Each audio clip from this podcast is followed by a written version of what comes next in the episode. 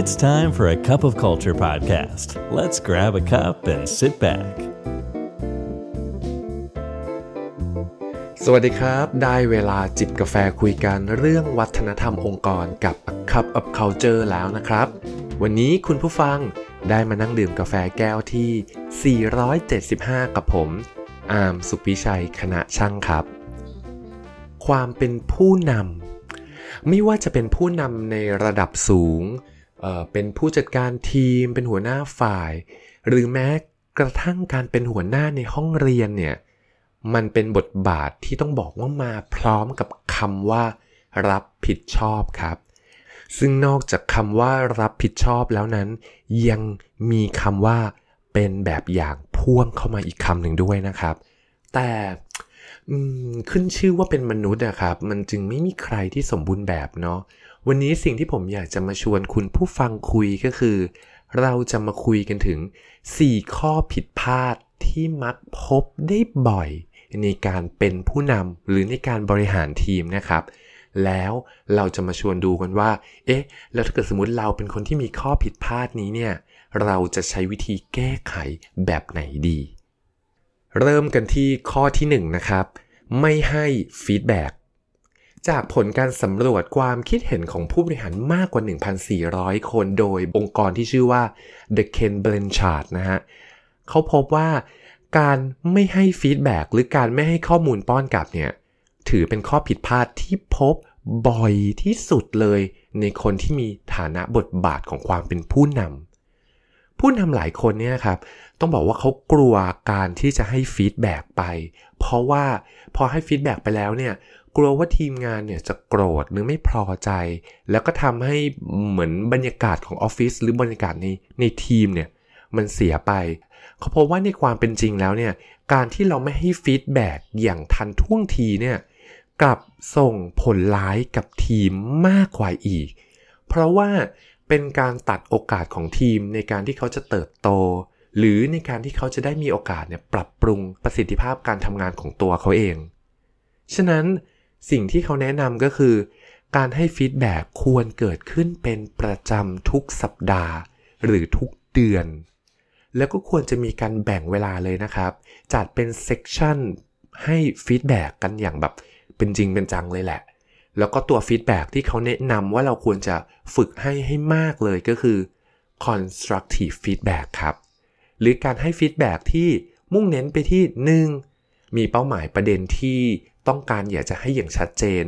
ว่า feedback เรื่องนี้เป็นเรื่องอะไร แล้วก็ข้อที่ 2 ก็คือ เราจะมุ่งพัฒนามากกว่าทำลายความมั่นใจของทีมครับ แล้วก็ตัวข้อที่ 3 ก็คือ ฟีดแบ็ที่เป็นเชิงรูปธรรม เมื่อรับฟังไปแล้วก็สามารถนำไปพัฒนาปรับปรุงได้จริงเลย อันนี้คือข้อที่ 1 เป็นข้อผิดพลาดของผู้นำเลยคือ ไม่ยอมให้ฟีดแบ็ข้อที่ 2 ไม่กำหนดเป้าหมายครับ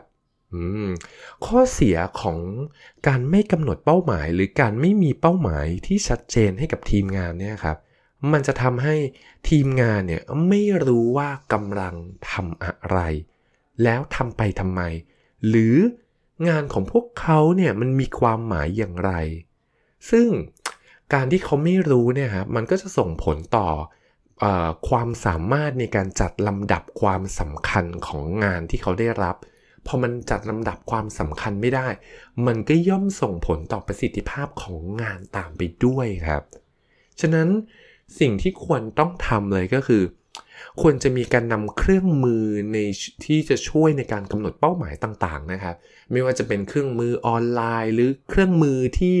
เราคุ้นชินกันก็คือ smart goals หรืออาจจะใช้หลักการพวก management by objectives มาเป็นตัวเริ่มต้นนะครับ อันนี้ควรจะเกิดขึ้นทุกๆ ครั้งเลย เวลาที่เรามีการตั้งเป้าหมาย ข้อที่ 3 เป็นมิดมากเกินไป อืมข้อนี้ผมว่าขัดกับความเข้าใจแล้วก็ความเชื่อเดิมๆของเราไปเลยนะครับ แต่จากงานชิ้นนี้เนี่ยเขาบอกว่าผู้นำหลายคนเลยทำผิดพลาดในการที่จะพยายามวางตัวเองเนี่ยให้เป็นที่ชื่นชอบของลูกน้อง เข้าถึงง่าย หรือลูกน้องว่าอะไรก็ว่าตามกัน เพราะว่ากลัวว่าเดี๋ยวลูกน้องจะไม่รักเนี่ยครับ แต่เขาบอกว่า ข้อเสียของการพยายามทำตัวเองแบบนี้ก็คือ ผู้นำเนี่ยมีแนวโน้มที่จะถูกลูกน้องล้ำเส้นหรือเอาเปรียบได้ง่ายฮะถามว่าแล้วมันจะเกิดผลเสียยังไงอะครับ มันจะเกิดผลเสียในกรณีแบบนี้ครับว่า เวลาที่เรามีการวางกฎระเบียบ มีการกำหนดขอบเขตที่ชัดเจน หรือมีการบังคับใช้นโยบายบางอย่างเนี่ยจะกลายเป็นเรื่องที่ทำได้ยากและสำหรับตัวผู้นำเพราะว่า ลูกน้องก็อาจจะใช้ความสนิทชิดเชื้อใกล้ชิดได้ง่ายเนี่ยครับ มาเป็นตัวล้ำเส้นหรือเอาเปรียบ ข้อแนะนำที่การศึกษาชิ้นนี้ให้ก็คือ คุณต้องทำสองเซตครับ เซตอะไรบ้าง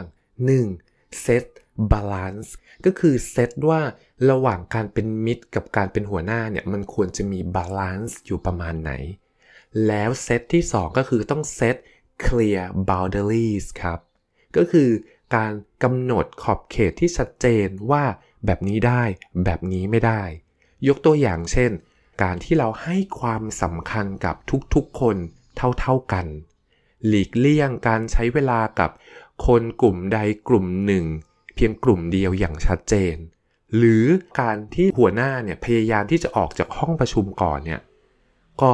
เป็นเหมือนการแบบ เซตเคลียร์บาวเดอรี่อย่างหนึ่งว่าจะเป็นช่วงเวลาที่เปิดโอกาสที่ทีมได้มีอิสระในการพูด การคิดการแสดงความคิดเห็นร่วมกันได้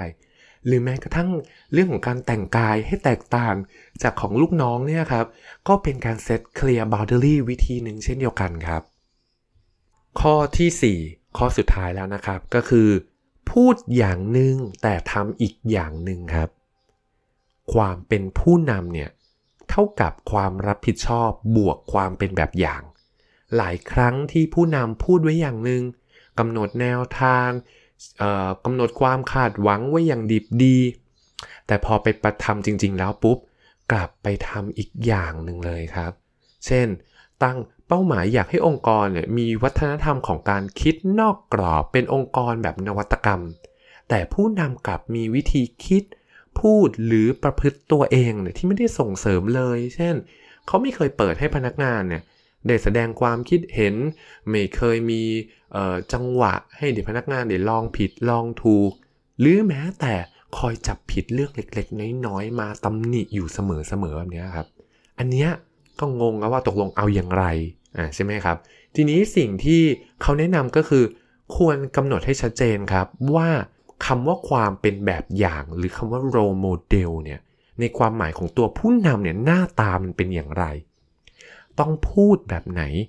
ต้องปฏิบัติตัวอย่างไร ตัวผู้นำเองเนี่ยครับควรจะต้องกำหนดสิ่งนี้ให้ได้ก่อน เช่นอาจจะกำหนดว่า